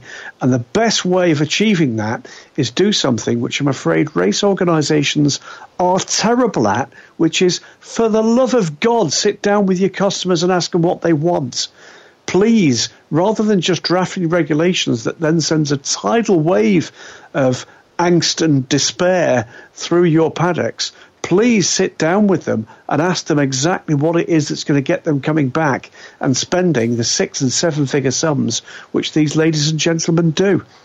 That's it. Yeah. Uh, you know, huh, sorry, gonna have to trigger it again. That was an unexpected use of the Bouchut Hammer Emporium soapbox. So let's roll the jingle. Hammers for you, hammers for me, hammers for everyone. Christophe Bouchut's Hammer Emporium. All right, Graham, let's grab one more General and then spend the last 10 ish minutes on fun and then say farewell. Uh, this comes from Richard Leach. Almost, ah, almost wanted to say Rickard Leach, but uh, we'll go with Richard Leach. How much of an impact are series worldwide anticipating from the coronavirus? Says that he sees the GT Open could have already uh, canceled one winter test. Uh, they have, and uh, just had news of the Super GT pre-season test at Okayama will take place behind closed doors. I'm aware of multiple series that at the moment are coming up with a plan B in terms of you know whether or not we're going to see restrictions. We've got a number of European nations uh, having announced that gatherings over a certain level uh, will be debarred. We've got the Geneva Motor Show being cancelled, etc., etc. I think we've got an emerging period here where the inevitability is we're going to see more and more cases confirmed. That will inevitably, through the power statistics, lead to more and more serious cases and sadly deaths uh, emerging. Uh, is there correct panic about this? There should be no panic. Uh, is there correct concern about this? Absolutely, there is. Uh, does it ignore the fact that we've got wider health issues across the planet that uh, would benefit from the same kind of restrictions? Yes, it does. Of course, it does. Uh, but are we going to have to see a solid response in the weeks to come? Yes, we are, and that is certainly going to impact on the lead in to the major European season. Um, it's going to be, I think, a time of concern for the major race organisers. I've held off having those conversations simply because I think the answer is going to be we're keeping it under review. Um, but I would be surprised if all of the major uh, organisers for the race series that we all hold dear weren't right now developing some form of plan B. I know I've had a number of folks ask me, does the Indy 500 have a coronavirus action plan or contingency plan? And it's just something where I do my best to process this, but that race is three months away, two and a half, three months away. We have had one fatality in the U.S. I believe that happened yesterday due to the coronavirus. Is this a true global pandemic? I don't know. I don't think it's going to be. I mean, this is being described as a very, like, a flu of the worst order. One that could certainly be fatal. So I'm not underplaying this, not trying to say it is not something to be worried about. But the thing that I'm seeing, Graham, and I think this is worth mentioning or adding, separate from any contingency plans, whether it is WEC, IMSA, GT, this, whatever. Even if these series say we're fine, we're going to go ahead, I think the bigger issue we're going to face, having just seen that apparently the oh, just terrible beer Corona, they announced they've had a 38% drop in sales because of or was it 38% of the people say they wouldn't? I forget what the number was, but the number 38 was used from folks saying they will not consume Corona beer out of fears of the coronavirus here in the U.S. Just tells me that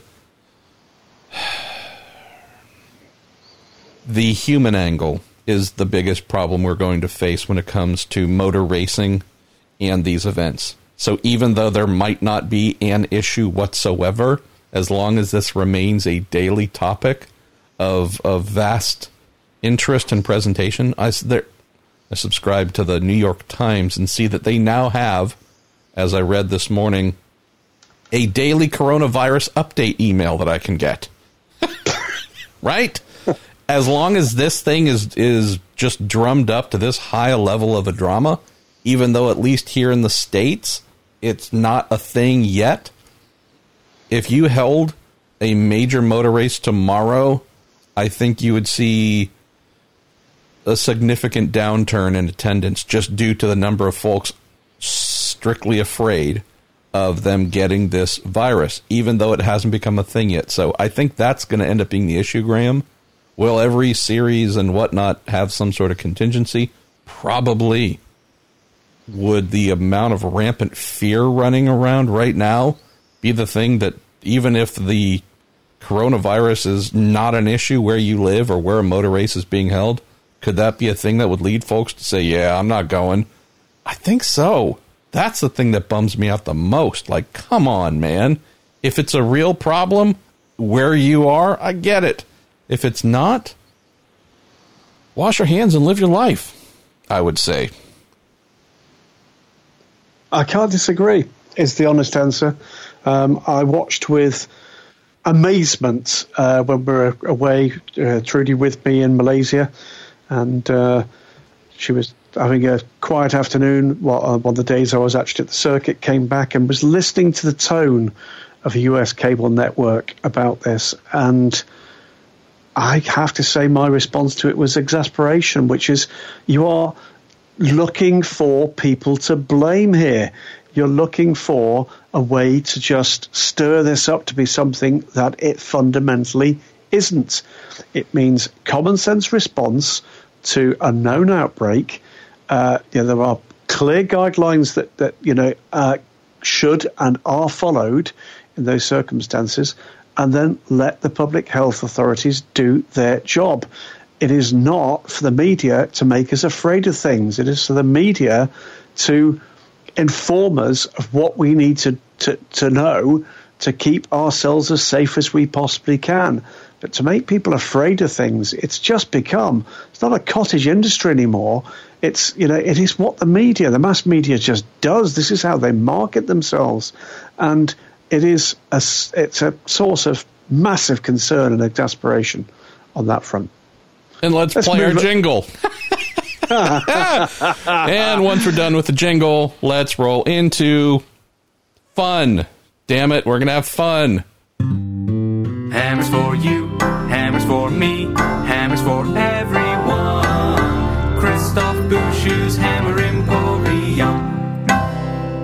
All right, and now we're ready to have a little bit of fun and say farewell. All right, what am I going to do here? I'm going to find something fun here, perfect for you. And I hope you're getting hazard pay for having to stand next to this deplorable Scott. Is Allan McNish the only commentator? asks Lance Snyder. That needs to bring his own seat insert to the commentary booth so he can see the screens. well, the, the, the, hilarious thing here, though, is but bear in mind, so the, the, the three of us, normally speaking, and by the way, uh, thank you very much indeed, Jim Roller.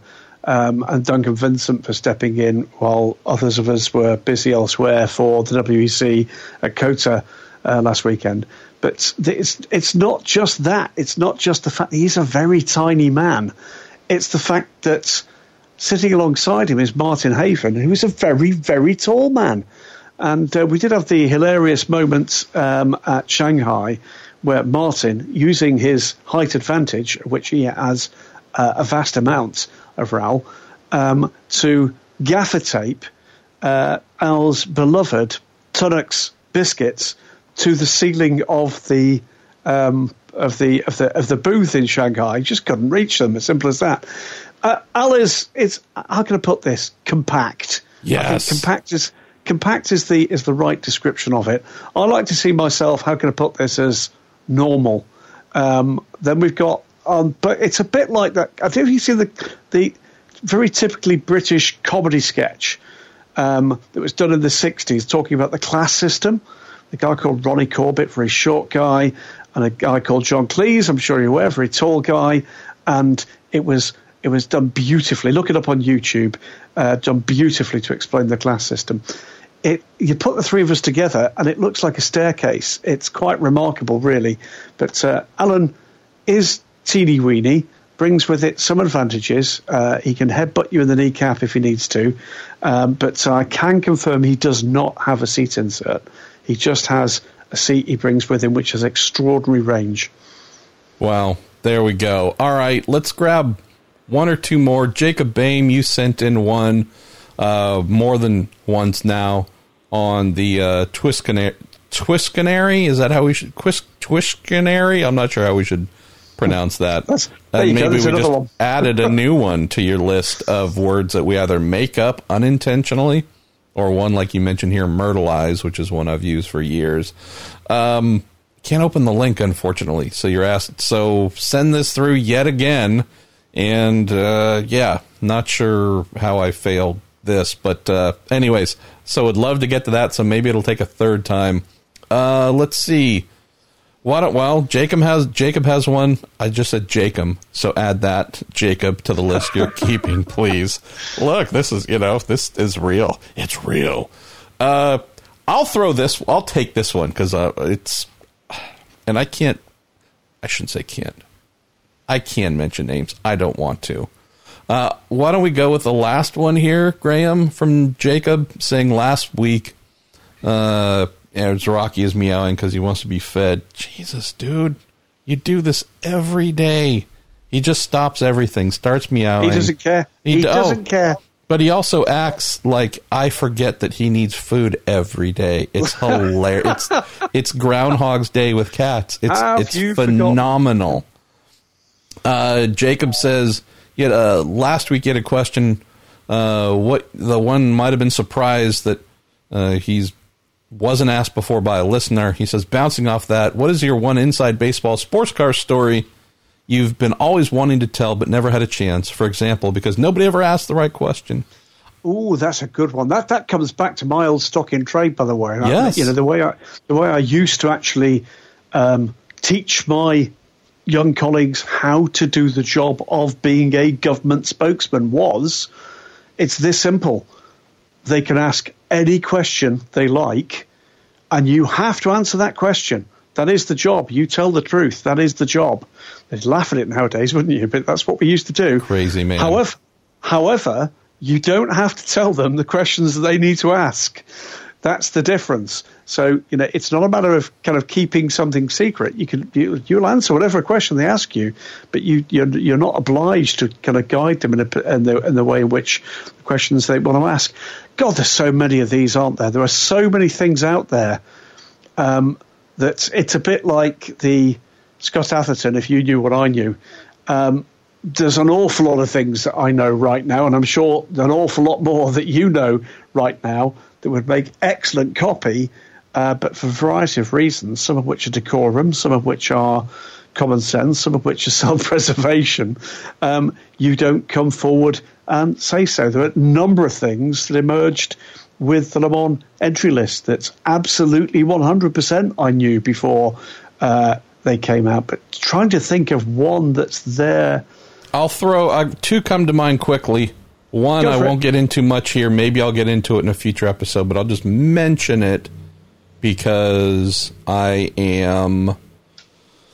I, I did mention I, I alluded to it in a response to a friend's post on Facebook um, about a restaurant. He's saying, "I oh, the last time I was at that restaurant in Sebring was with uh, Pruett, you know, four or five years ago," and I just replied, "Yes," I replied to that. So prior to having that dinner with my friend at the I think it was the 2014ish 15 what we would used formerly call the wheels down winter test at Sebring.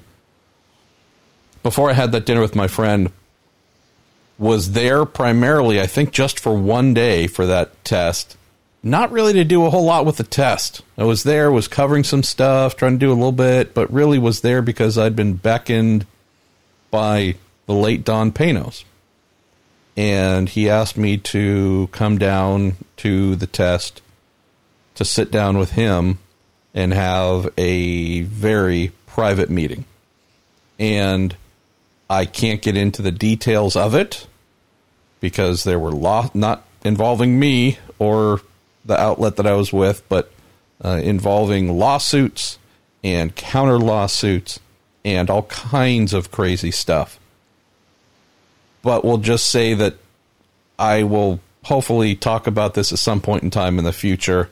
And it was just one of those fascinating things where sitting in the room there at Chateau Élan, which he owned, I believe it still owned at the time. Um, and uh, unfortunately, no windows are cracked, but he's just, you know, puffing away on silk cut cigarettes the whole time. So that was a delight to try and breathe through. Uh, but was sitting across from him, and he wanted to spell out uh, in very clear terms a lot of things that were misperceived, a lot of negativity that had been sent his way in relation to a project that he was working on. And it was just, it was really fascinating to have someone say, I trust you to come and sit with me. And there was, I don't believe that there was any kind of NDA or anything signed. It was just a true come and sit. We are going to talk. We are going to try and get to the heart of the old matter here. And really fascinating to learn so many things that a tycoon like a Don Panoz, I don't think would reveal to many, if anybody, other than his innermost circle on the payroll, all those who have signed NDAs.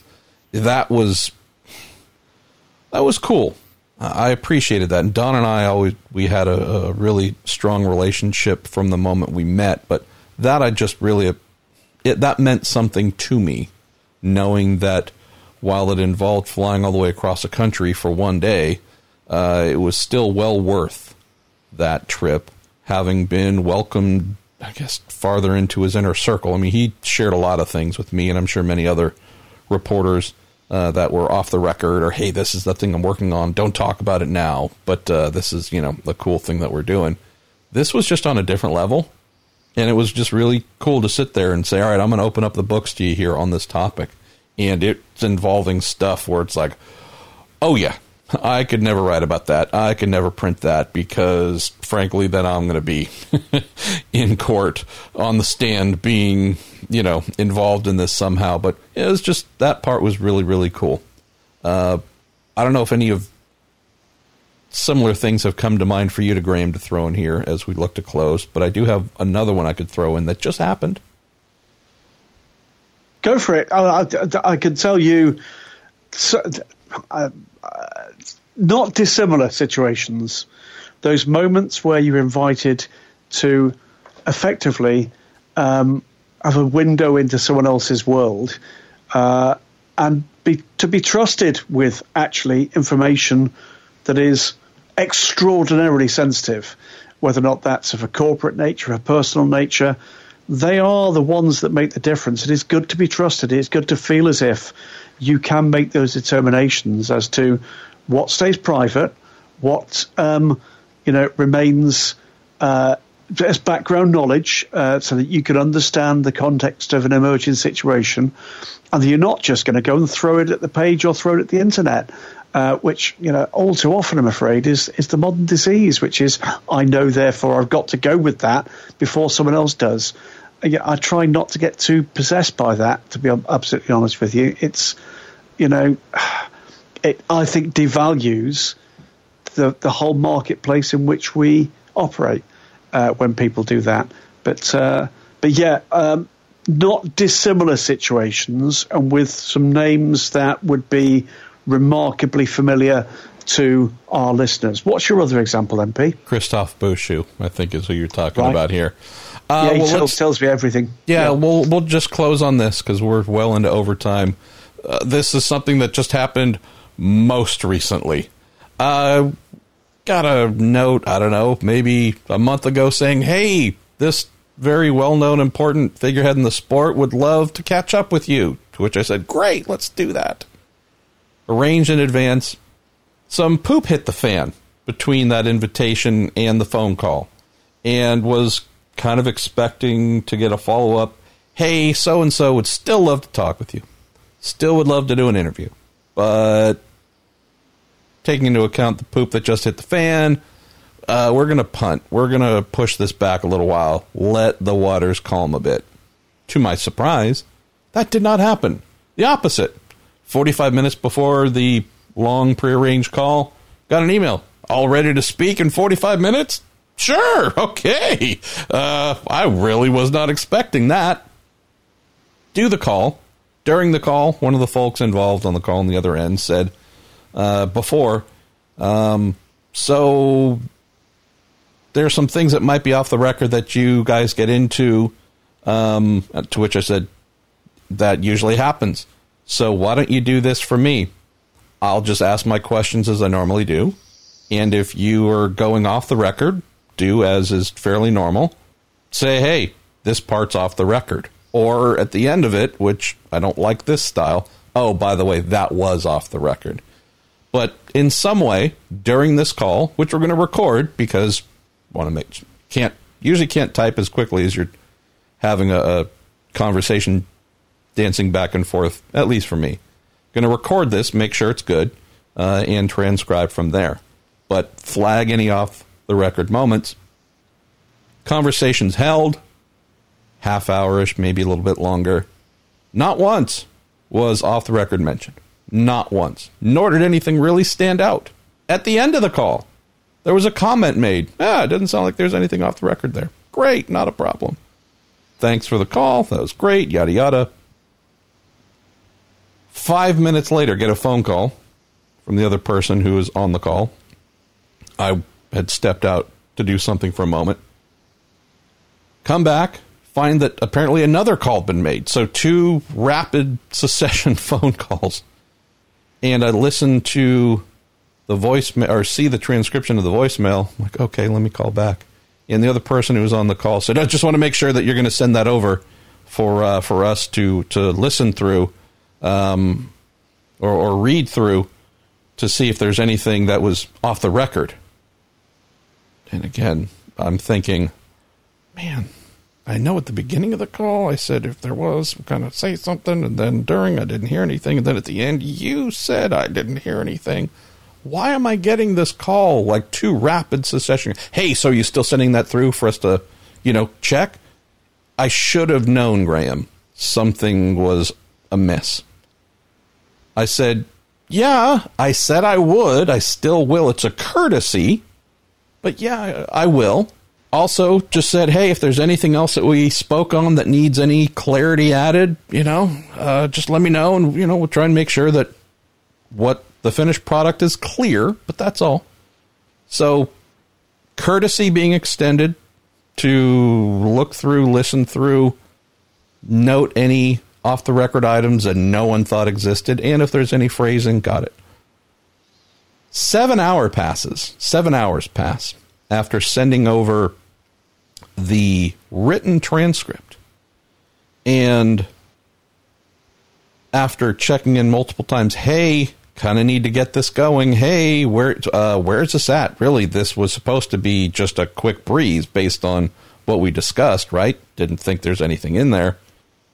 I believe Graham, off the top of my head, the transcription of this interview subject's words was, I don't know, something in the range of 2,000 ish words. What I got back was about 1,300. I mean, we damn near knocked half of the interview out.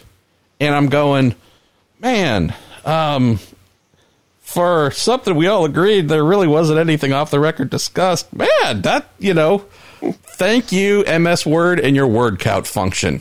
Um, cause man, it went from long to short and come to hear, oh, well, the interview subject was uncomfortable with this and then asked if you could delete that question altogether and if you could this and if you could that and this here and the phrasing of such and so and all of a sudden this turns into a you know what this is pardon my french bullshit.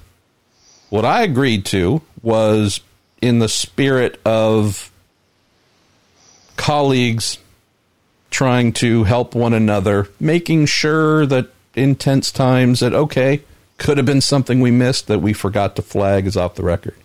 This instead has turned into a fundamental altering of everything, taking grand license to believe that because you've asked and I've offered. Actually, I think I was the one who said, "Hey, I don't mind you taking a look to see if there's anything off the record. That's fine."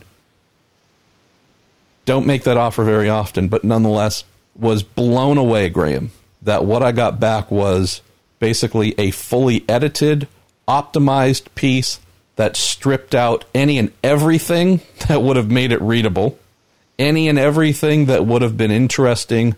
It was it took something that was rich and turned it into a placebo. And that was never the agreement. And so Q f- attempted phone calls back to say, "Hey, no, that's not what we agreed to." Uh, no response. So just sent uh, made some other calls internally and said, "Hey, uh, there's some really wacky stuff going down here." And I just want to let you know I'm about to fire off an email that is not very pleasant, uh, but it's necessary because we're either not being respected, or uh, again, I'm not sure what, but this is overstepping bounds by such a far, far measure that a statement needs to be sent here, which which it was, and then spent what should have been a very quick thing, brother of the interview. Sure, take a quick look at the transcription, flag anything for discussion, and then we'll go from there. And seven plus hours later, get back something that turned out it had been sent through the interview subject, and in the email I got back was approved by that person. for use. To which I said, "What the f are you talking about? This this person is not my editor." And so, what should have been very quick and easy and done turned into two days, three days of back and forth, and all kinds of nonsense. And it finally went up. I didn't give a flying fart about it by that point. Uh, had actually tried to pass it off and say, "Great, whatever you guys agree to, you agree to. You work with it. I don't. I have no interest in doing it." It was eventually sent back my way. Uh, wrote it up again. Uh, lost any interest in it. Also lost a ton of respect for uh, the people involved on the other end of the phone. So uh, I wish I could say more. I won't. But yeah, this is just a recent one where I don't think anyone would have a reason to ask about it, Jacob. But it's one of those things where you go, "Wow." So you th- you think that's how things get done? You think people just lay down and let you, in whatever position you're in, believe that, oh, well, they've taken control of this? You invited me. You reached out to me asking if to have this conversation and interview. Out of courtesy, I offered to let you look through the person's words, knowing that you're going through some turmoil. You want to turn it into this?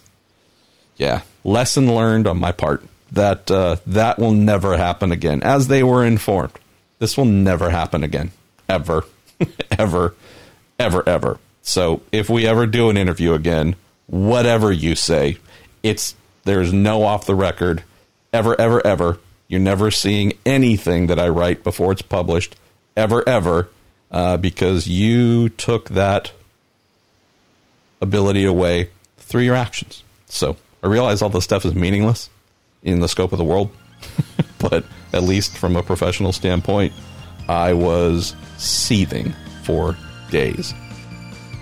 And there you go. We're ending on a happy note. Graham Goodwin, thank you for your time. I hope folks like your new headset, by the way.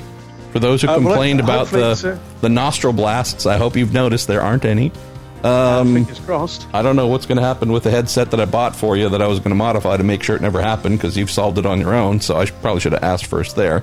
Uh, I am Marshall Pruett. That is Graham Goodwin. We do say thank you to Cooper Tires and the Justice Brothers and my cat Rocky, who wants me to feed him right now.